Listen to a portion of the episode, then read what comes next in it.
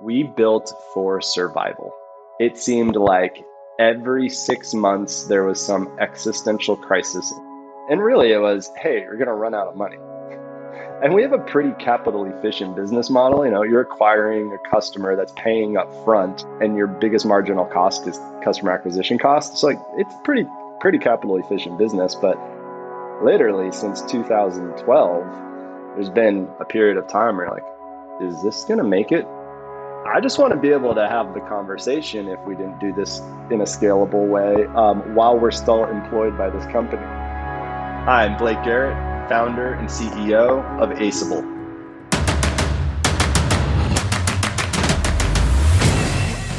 This is Code Story, a podcast bringing you interviews with tech visionaries who share in the critical moments of what it takes to change an industry and build and lead a team that has your back. I'm your host, Noah Labhart, and today how Blake Garrett built the best online course platform for compliance related education. All this and more on Code Story.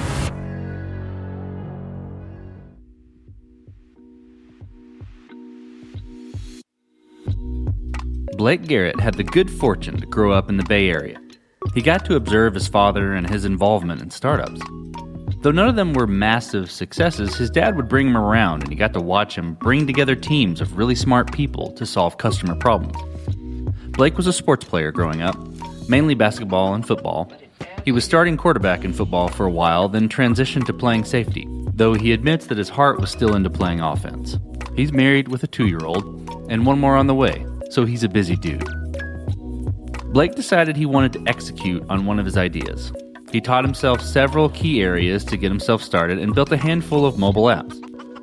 Post this, he pitched an idea to some investor friends of his, which ultimately they turned his idea down. However, they saw potential within the focal areas of his ideas and gave him some advice on how to proceed.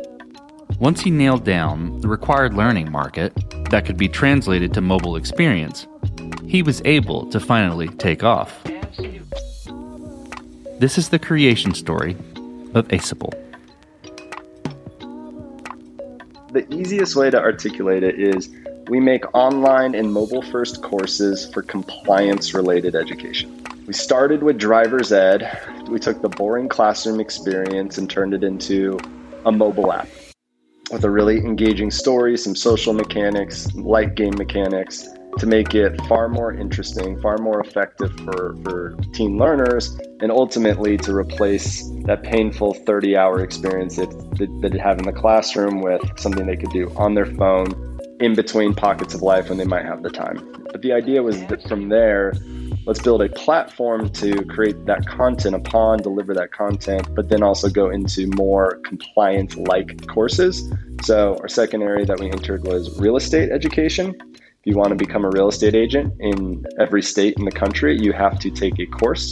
Uh, it has to be approved by a regulatory agency. And then from there, you have to take additional education at a predictable frequency of every two years, typically, um, to maintain that through continuing education. This type of education, about 50 million Americans do it a year. Um, and we thought it was very overlooked and an awesome place to, to make more engaging, accessible and effective for people at the end of the day. My dad's advice to me was hey, if you study accounting in college, you'll always understand how a business works. I took his advice at face value, studied accounting. After that, as one does when you study accounting in college, you go work for one of the big four accounting and consulting firms. I ended up being there for about six years, learned a lot that was incredibly helpful in starting a business, just indirectly so.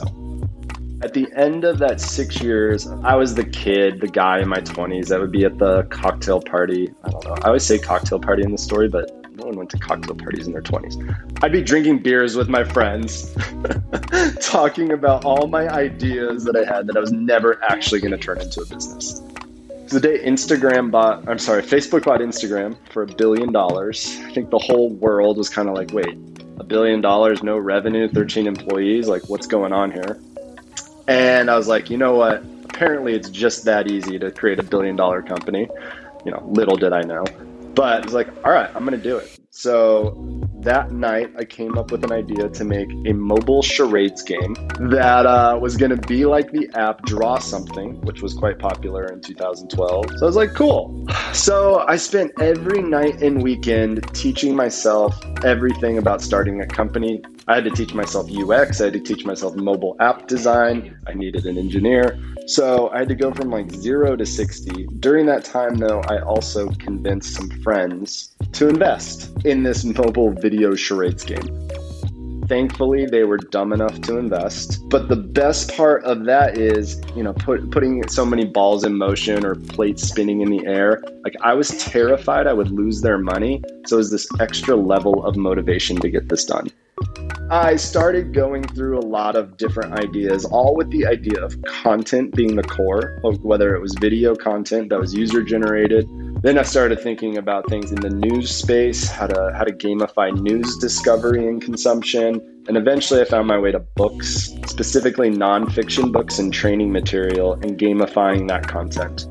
So from the summer of what 2012 to the summer of 2013, I went through a series of awful ideas all in this idea of gamifying content. By the summer of 2013, I'd actually launched a couple mobile apps. I took the book The Expectant Father and turned it into a trivia app so soon to be dads could play this trivia game instead of it seemingly was a good idea. Uh, the problem though is it only made about $5 a day the first day of making $5 for the first time when you start a company is super cool. The second day, it's okay. The third day, you realize you have a problem. I had gotten into the Capital Factory Accelerator program in Austin, which is a incubator accelerator program down here that's grown a lot and scaled a lot since then. And as a result of it, I started just immersing myself with different mentors. July 2013, I went to a dinner with with two different with two angel investors one of them said, Hey, if the other guy invests, I'll invest. Cool. I just got to convince one guy to invest, and it ended up being $100,000 in investment, which was so critical because at that point, $75,000 I had raised from friends was gone. Uh, I had about $50,000 of credit card debt. I was kind of at the line of like, is it time to go beg for my job at Ernst & Young back?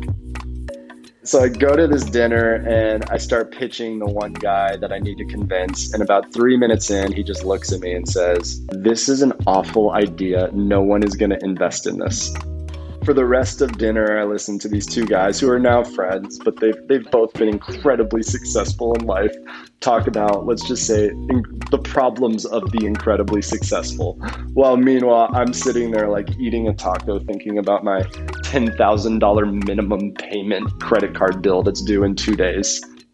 At the end of dinner, though, the guy that tells me I'm an idiot says, Hey, you know, you're not a complete idiot. And he says, You know, the idea of using mobile and education is interesting. The idea of social mechanics and game mechanics, that's interesting. Can you do it for things people have to learn?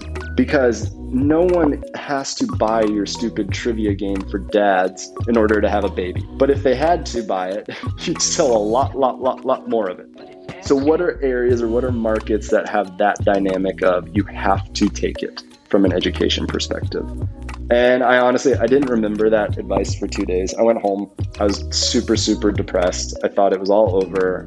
but at the end of the two days, I was like, cool. I have two options. I can listen to what what Andrew said, or I can go beg for my job back. Thankfully, I decided to listen to what Andrew said. I then thought about, okay, well, what market would want to learn on mobile or what, what market segments of teenagers, demographic, teenagers made a lot of sense. And then what do teenagers have to learn that's not K through 12 education? Because I didn't have time to go sell to school districts.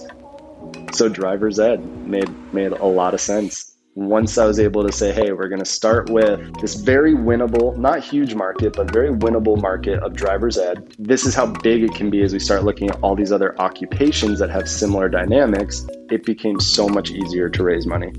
So from there, I was able to raise money, and by March or April 2014, we had launched our first product. You know, a whole new set of adversity set in at that point, but it was off into the races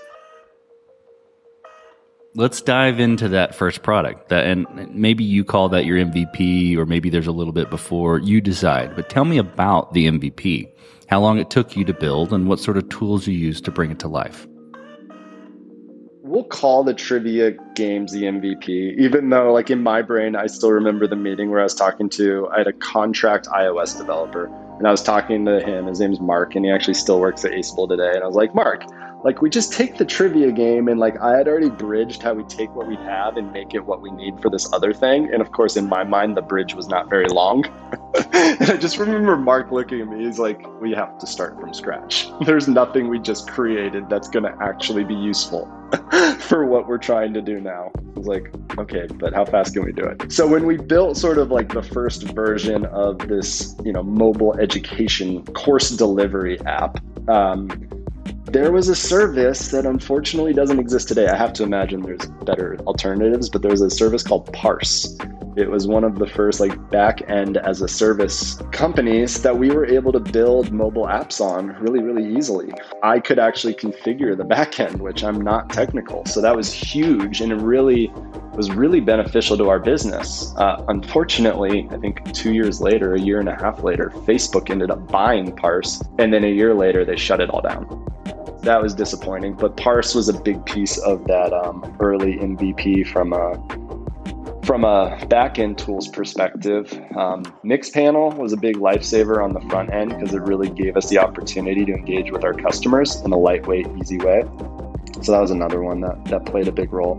And that was also the, the goal sort of had like, I don't know, called the quote unquote glory days of Facebook advertising. Like we could get very targeted with our advertising for mobile app install ads to our customer base. And we could acquire customers at dollars that made that channel very profitable. That was the other one that really helped us get that early momentum that you so desperately need when starting a business. I want to hear your take on on decisions and trade offs you had to make in the early version, right? Um, you know, where, where it comes to feature cut or feature simplification or technical debt. You know, I could I could probably pull out a lot of technical debt from what you just told me, but tell me about some of those trade-offs you had to make and how you coped with those decisions. Clearly already established the technical debt we all unfortunately got ourselves into with Parse and the un, the, the decoupling that that later created, which delivered zero value to customers you know, so one of the big feature pieces was unintentionally bad. we launched on iOS, iPhone only. We didn't have iPad, and then we also didn't have web and we didn't have Android. And it worked okay. We quickly followed, we had a fast follow with iPad. But where we really got ourselves in trouble early on is because we did not have um, web, we couldn't run Google AdWords advertising because people would search for a term like driver's ed or online driver's ed. And if they found our iPhone app, while that might be amazing for the percent of the audience that had an iPhone and wanted to do this on mobile, it, it, hampered our conversion rate too much by not having web for the rest of the people that were searching for those search terms it put AdWords off limits for us from a profitability standpoint in the early days to use it to get any level of traction. So that was definitely something I did not, frankly, think about as we made just the iOS only decision. Um, we fast followed. I don't know. It's probably seven months later when we launched our web version, but it definitely took uh, took some time to come to that conclusion. On the feature side, there was things like we wanted to create accounts for parents which had to be a, a feature that, that came out later. Agonizing over like which to include. I mean, it's always hard, especially because you don't want to find yourself in a situation where when you have regret of like, is it not working because we didn't include this one feature beyond our MVP? I feel like that's such a age old question that people have to wrestle with. But what made you choose iOS first over, you know, web or other platforms there?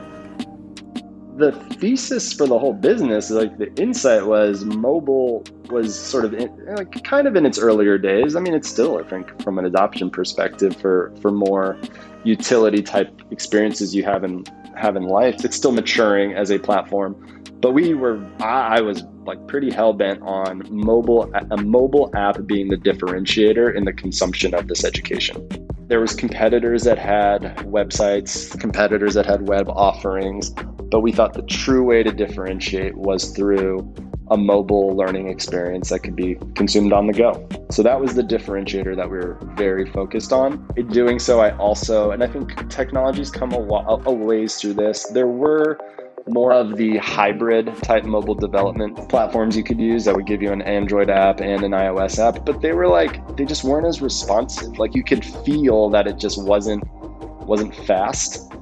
So we went all in on native iOS at the time, and that was really where we decided that we should start. So you've got your MVP, right? You've got your first product how did you progress the product from there? How did you mature it? And I'm looking for that in the context of how you built your roadmap and decided, okay, this is the next most important thing to build. With early with early product development, the questions for us really became, okay, we can spend time creating product features that are going to create a better consumer or customer experience, or we can create features that will open up new markets. Early on, we definitely prioritized opening up new markets um, I would say it's probably like 80 20 new markets versus new features. Over time, it's probably stayed in that range, um, maybe 70 30. But the good news is, in a, in a market like ours, historically, and frankly, it kind of remains that way today, is it is not like a feature arms race from our competitors. Most the most of the markets we enter in have legacy competitors that have invested very little in differentiation from a product perspective and definitely go a cost differentiation route. So we definitely have prioritized opening up new markets. It's starting to get better as we see, okay, now how do we continue to play up differentiation of the product to create things like word of mouth, higher pass rates for students, things like that. But th- those were the biggest trade offs we'd have to make. So let's switch to team. So how did you go about building your team? And I'm curious, you know, how that's evolved over time too. Um, you know, early days just looking for an engineer, and now building out a more polished team. How do you go about, um, you know, finding the people you need, and what do you look for in them to indicate that they're the winning horses to join you? I'll split into three pieces, like very, very, very early on, and then sort of the middle piece, and then sort of where we're at today with it. But very early on, I spent so much time trying to find a technical co founder. I probably spent too much time. For a moment, for about a three month period, I found one and it ended dramatic, miserable fashion. But where I basically landed was like, I just need to find the people right now that will help me build version one. Like, that's number one, because if I don't have version one, I'm going to have problems. And, you know, I think I got lucky on one hand. I'm sure I was fairly intentional about it early on. Hiring people, and a lot of those people are still at the company today, that were both hungry to be great at what they did, but also really kind people that you just enjoyed being around. And I think that was sort of like my unintentional hiring rubric till about 14 employees. And then once we got to 14 employees, um, based off some really good advice from a friend of mine at the time, he said, Hey, you know, it seems like you've built a great culture, but you can't articulate what a great culture is. If you don't start articulating it and defining it, your culture could go any sort of direction and it could be good, but it could also be bad. So at 14 employees in 2015, we stepped back and did a pretty big exercise around that, which then gave us the outline to go proactively recruit and interview against this criteria. It was unintentionally defining our values early on, but then at, at about I don't know, a year in of sort of the final iteration of the company through the pivots, um, is, is spending the time to be intentional about the culture that we wanted. Let's flip to scalability then. So, did you build this to scale efficiently in you know from day one, or were you fighting this as you grew? And I kind of know um, where you're going to go a little bit given your parse experience, but let's dive into it. You know, the funniest part about that question is the mo- the reason I was a couple minutes late today is I was meeting with our extended leadership team, and we've started doing this. Today was actually the first day we did this in our bi-weekly, or it's monthly now, monthly leadership team, extended leadership team meeting. We chose to do this round robin format where everyone goes around and quickly says a challenge that they're facing, and then as a group, we sort of vote on the one challenge that we're going to do a deep dive into.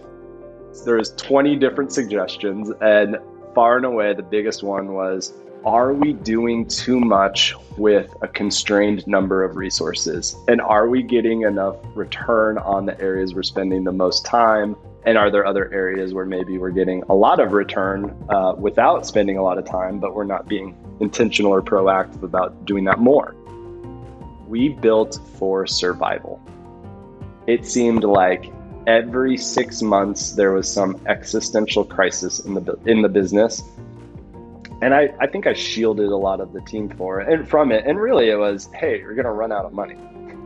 And we have a pretty capital efficient business model. You know, you're acquiring a customer that's paying up front, uh, and your biggest marginal cost is customer acquisition costs. So like it's pretty pretty capital efficient business. But literally since 2012, there's been a period of time where like, is this to make it? Is this what what's to happen? So I think my, for better or worse, and quite possibly for worse, my my philosophy was like, I just want to be able to have the conversation if we didn't do this in a scalable way um, while we're still employed by this company. First, do it in a scalable way, and maybe run out of run out of time and their you know money and therefore time. So we've erred definitely on the side of growth, traction, consumers, trying to do it intelligently as you can, but knowing that oftentimes those things are at odds with one another. Well, as you step out on the balcony and you look across all that you've built, what are you most proud of? I'd say it's the people. Yesterday, I talked to one of one of our employees who's been he's been an ace for nine years. He is one of our first. We had two writers that wrote our first driver's ed course, and he was one of them. Uh, and he is moving on nine years later to a new company where he'll have much greater responsibility than uh, definitely than when he had when I met him. You know, back when he was a contract writer that was really wor- willing to work for free, but I did pay him. And I just look at his personal growth as a result of what we were collectively able to build together. And then I think about the other dozens, if not you know, frankly, I think hundreds of people that have had a similar experience. And to me, that's really, really cool. Like to know that I played a role in that by getting through those hard times and by persisting to uh, fulfill a dream. So I'd say first and foremost, are people. And then, of course, second, you know, we've literally helped millions and millions of people through these educational milestones in their life that open up opportunities for them too. It's probably I just put it second because I haven't met those millions of people, and if I did, maybe I'd feel a little bit differently about it. But let's let's start with our with our team and their their own individual growth. Well, let's flip the script a little bit. So tell me about a mistake you made and how you and your team responded to it. There was a, a pretty big mistake we made in 2017, 2016 uh, that almost was one of almost the instigator of one oh, was an instigator of one of those many times where like is this done or at least is this done in its current state so we moved into we chose real estate education as our second vertical or a second educational vertical to get into from a compliance angle there's two pieces to it there's a course you have to take up front to get your real estate license and then there's the continuing ed that you have to take typically every two years to maintain your license. We made the decision in, I think, early 2016 sometime to go into real estate education and to start with continuing education. Continuing education is about 20 hours of content. Pre license education, and using the state of Texas as an example, is 180 hours. So, we're like, cool. It's a lot cheaper to go into continuing education because the cost to build it, the cost to build the product is going to be way lower. There's still a bigger question of like, cool, you can start there, but can you sell it?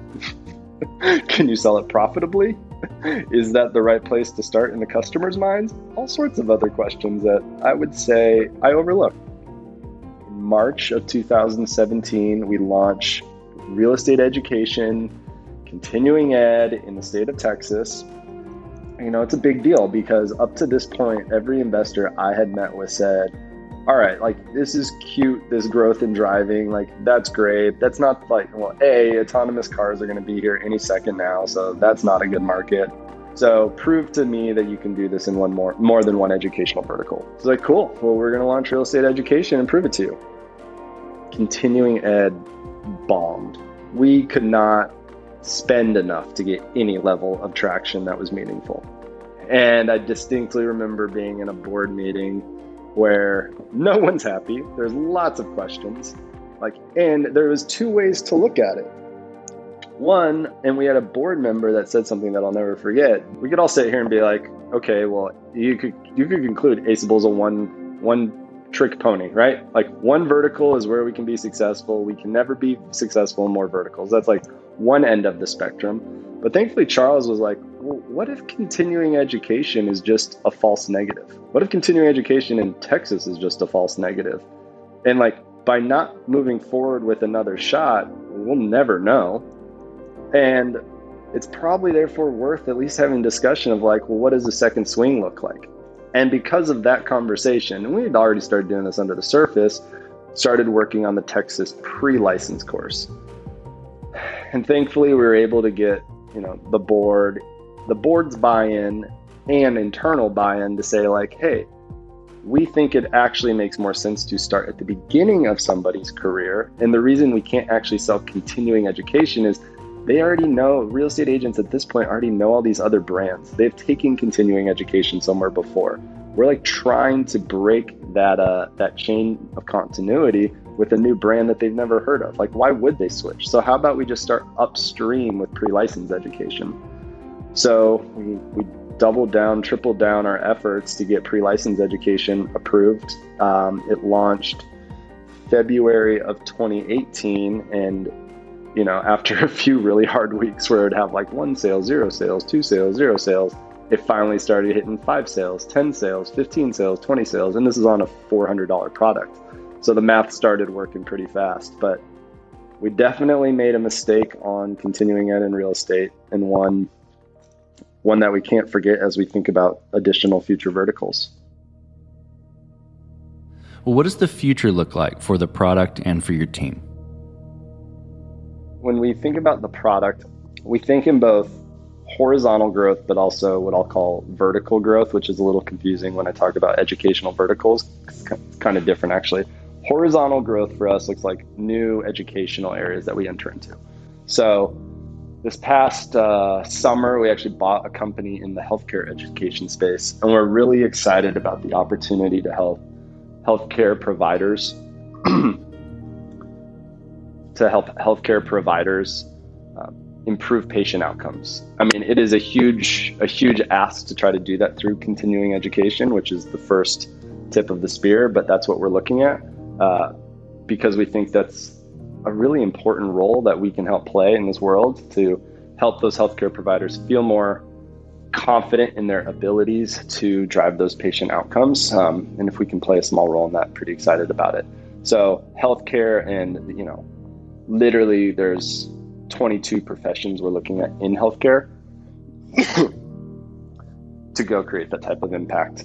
Um, and then when I talk about vertical, it's how can we how can we help this customer achieve other things that they need?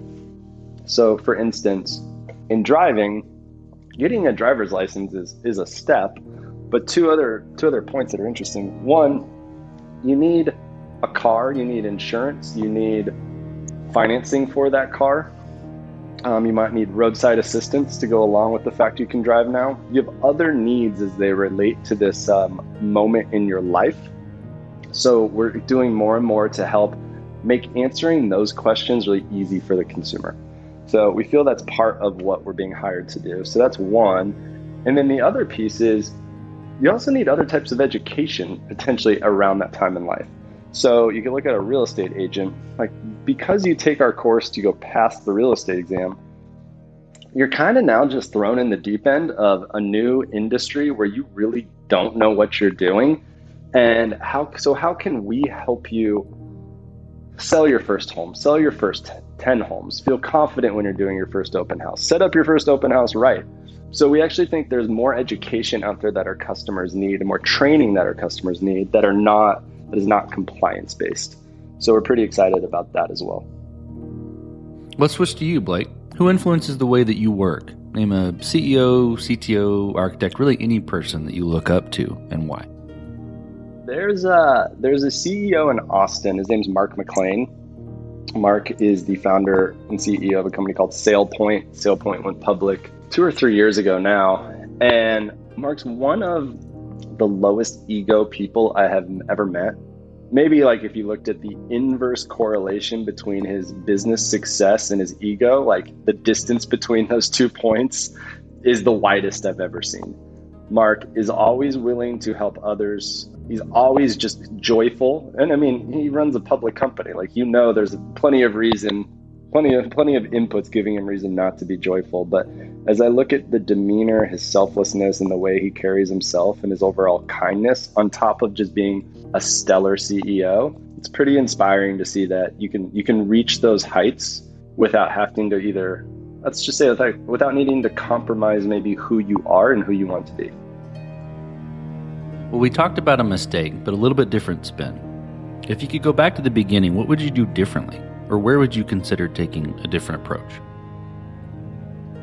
as I, you know, follow various podcasts and, and listen to different thought leaders, I think David Sacks recently had a, he likes to talk about creating a, for, especially the consumer business, and maybe he focuses on consumer subscription, but I think it's still relevant in both consumer, I don't know, transactional uh, as well, is single player versus multiplayer.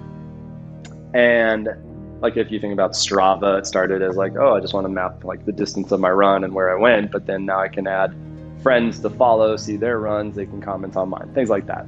And as I think early on when we built our product, we actually prioritized creating a separate experience for the parent to be involved with driver's ed. And I think later we ended up actually unwinding it because it created it, it created complexity in our code base and our product that we didn't feel like was warranted um, for the benefit that it gave us. But I think in hindsight, that probably wasn't the right decision because I actually think that was the beginning of sort of this multiplayer concept with online education. So, online education, as like my perspective, I think others say this, you can look at the data around pass rates and completion rates things like MOOCs. It's an incredibly lonely experience. And if you can make it more multiplayer, whether it's your family, whether it's your friends, whether it's complete strangers, so you don't feel as alone, I think that is a great motivator motivator to help people grit through the long experiences that these courses can often have. So I think there is, if I could redo anything, at least in this moment, uh, probably go back to whenever we made that decision in 2015 and say, maybe let's just think about how we do this in a more scalable way. Uh, maybe a different way to solve some of those complexity challenges we were trying to solve in that moment um, versus getting rid of it altogether. I think it would have been interesting to see how we could have built upon that the good news is the door is not completely closed on it, so quite quite e- still still the opportunity to change it is still there. Just would be nice if we took a different path earlier on. Well, last question. So you're getting on a plane and you're sitting next to a young entrepreneur who's built the next big thing. They're jazzed about it. They can't wait to show it off to the world. Can't wait to show it off to you right there on the plane. What advice do you give that person having gone down this road a bit?